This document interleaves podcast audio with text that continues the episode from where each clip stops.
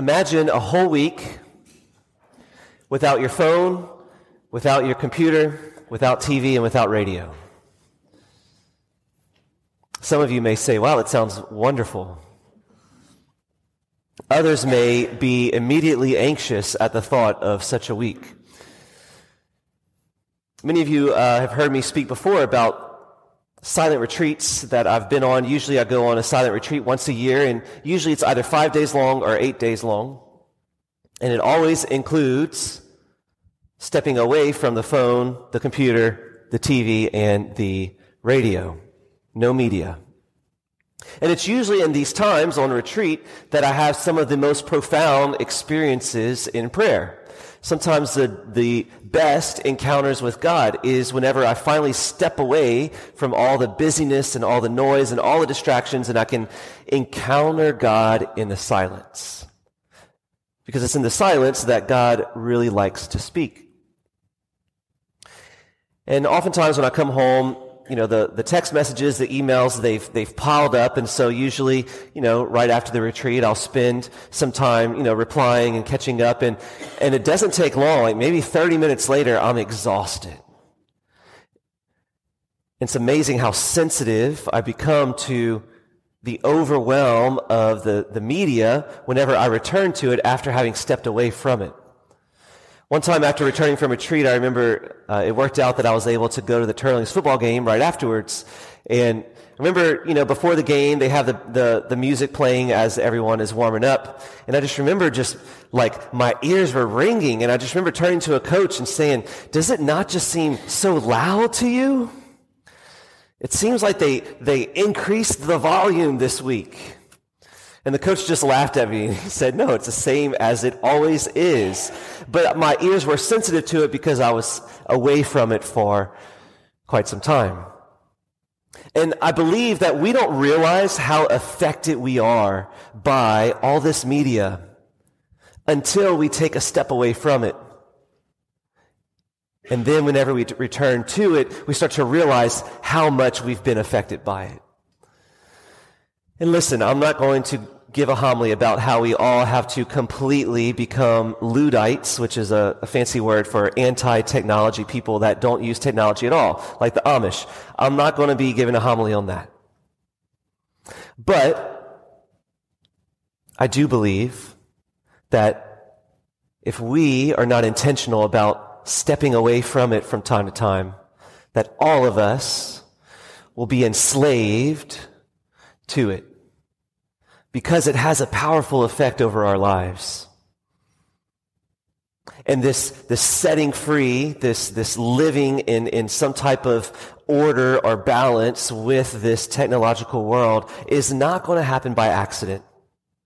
Because what we do know, more and more people from the tech companies are starting to come out and say that they design their products so that people will be addicted to it, so that people will purchase their product.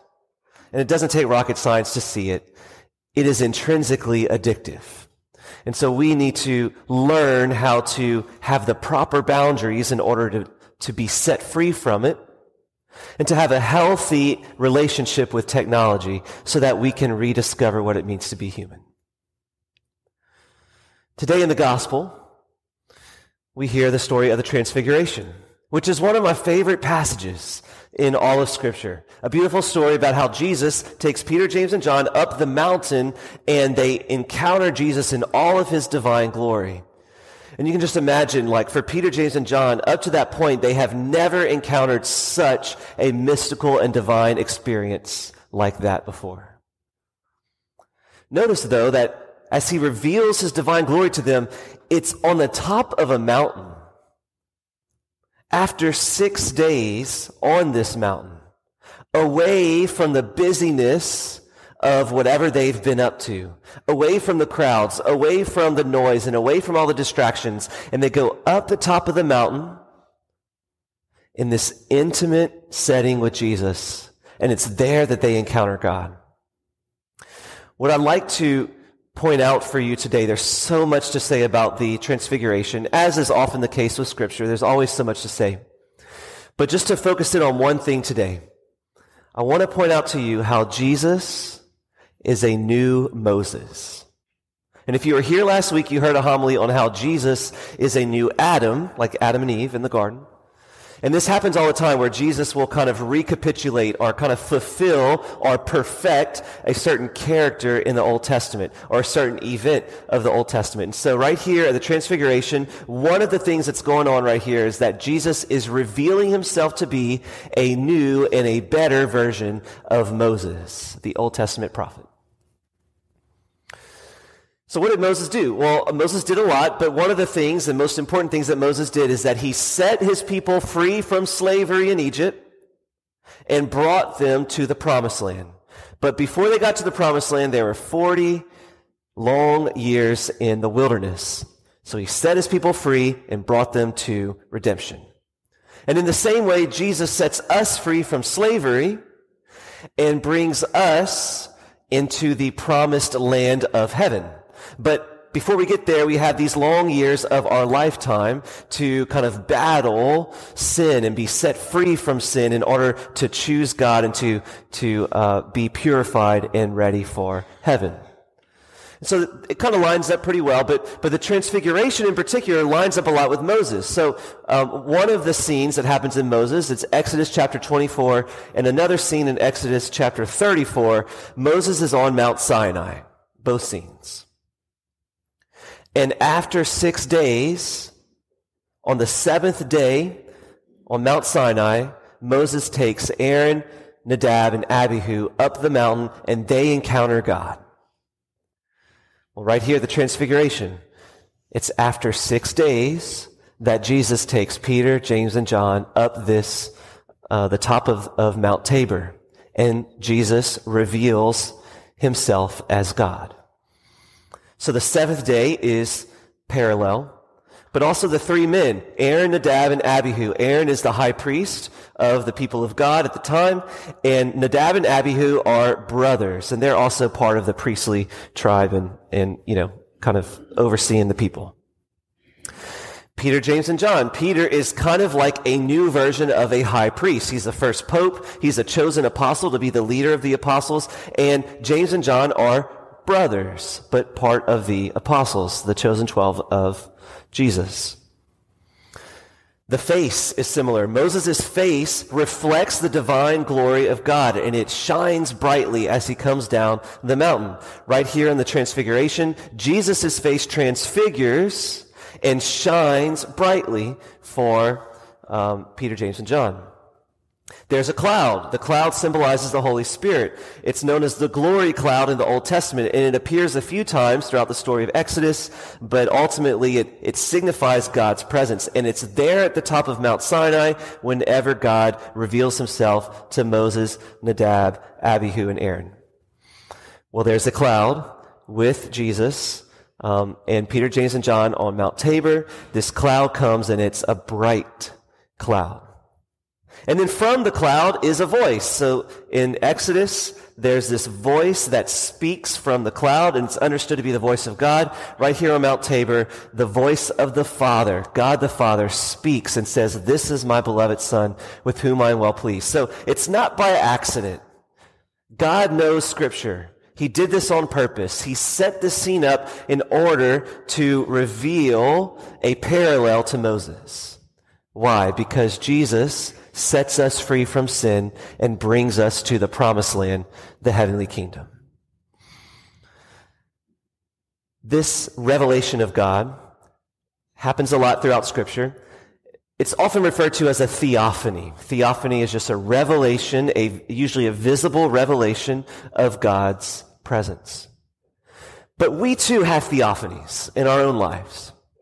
Some of us maybe have had like an actual visible something, you know, like a vision. But that's more rare. But all of us, hopefully, have had at least some type of experience where we really felt God's love for us, where we really were convinced of God's presence in our lives, where we just understood and we were overwhelmed and overcome with God in our life. Here and now, I hope and I pray that you've had at least one, if not multiple experiences like that in your life. And I'm just going to call those theophanies. But you might be thinking, man, I haven't had one of those. Or you might be thinking, wow, it's been a long time since I've experienced something like that. So I would like for us to take this next question very seriously and just be very honest with ourselves. How quick are you throughout the course of your day? How quick are you to distract yourself with a phone, computer, TV, or radio? Whenever you find yourself with just a moment of free time, maybe it's just a few minutes, maybe it's an hour or two, how quick are you to just like reach to the nearest technological device and turn it on? How quick are you to pull out that phone and start scrolling, or to check your emails, or to check your text messages? How quick are you to like get onto the computer and surf the web, surf, Amazon to see something that you want to purchase, or to watch YouTube and just to kind of go from video to video? How quick are you to turn on the television just to have background noise because you're so deathly afraid to feel lonely in the house? How quick are you to turn on background music because the thought of silence is deafening and terrifying? I believe that we have become too attached. It's not that technology is always bad. There's a lot of good that comes from it. But if we're not careful, we become victim to this constant search for pleasure.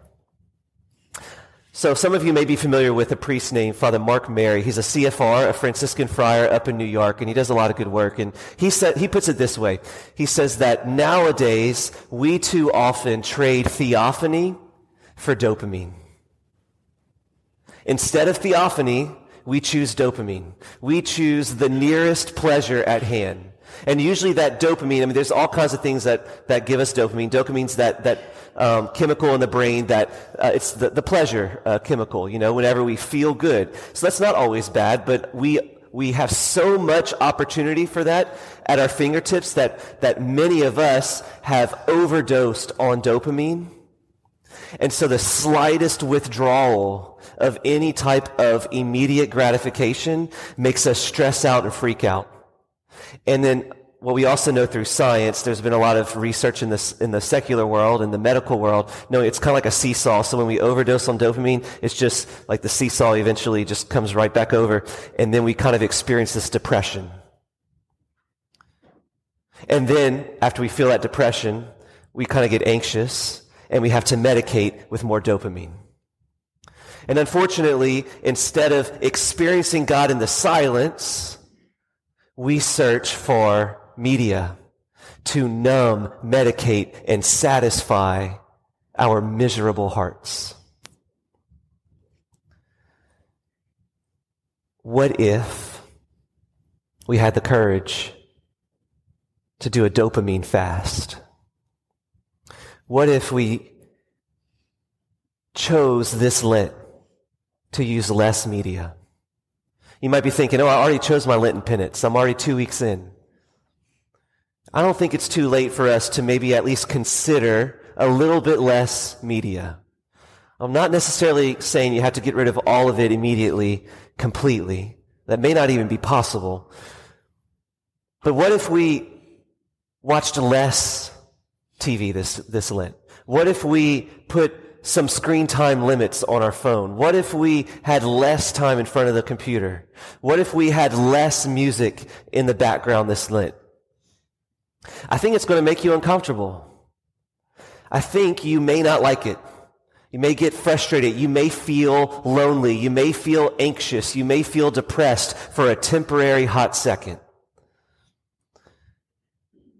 But if we have the courage to not be enslaved to this stuff, I do believe that we can discover God in this. I do believe that God is waiting. He just so anxiously waiting to reveal himself, to give each of us these theophanies. But we're too afraid to make space for it. Way too afraid to allow God into those vulnerable places of our hearts. Instead, we'd rather trade theophany for dopamine. I know it's hard, But I can speak from experience in my own life. The further and further away that didn't make sense, that statement. Let me try again. The more and more steps I take away from media, the more human I feel, the more peaceful I feel, even in the midst of a chaotic week, the more joyful I feel, the more attentive I am to others, the more comfortable I am in my own skin. It's just amazing. And I know I still have to use technology. That's just part of living in this world. But I believe that if we have an honest conversation about it, I believe together we can find solutions. What if we, instead of trading theophany for dopamine, traded dopamine for theophany? Amen.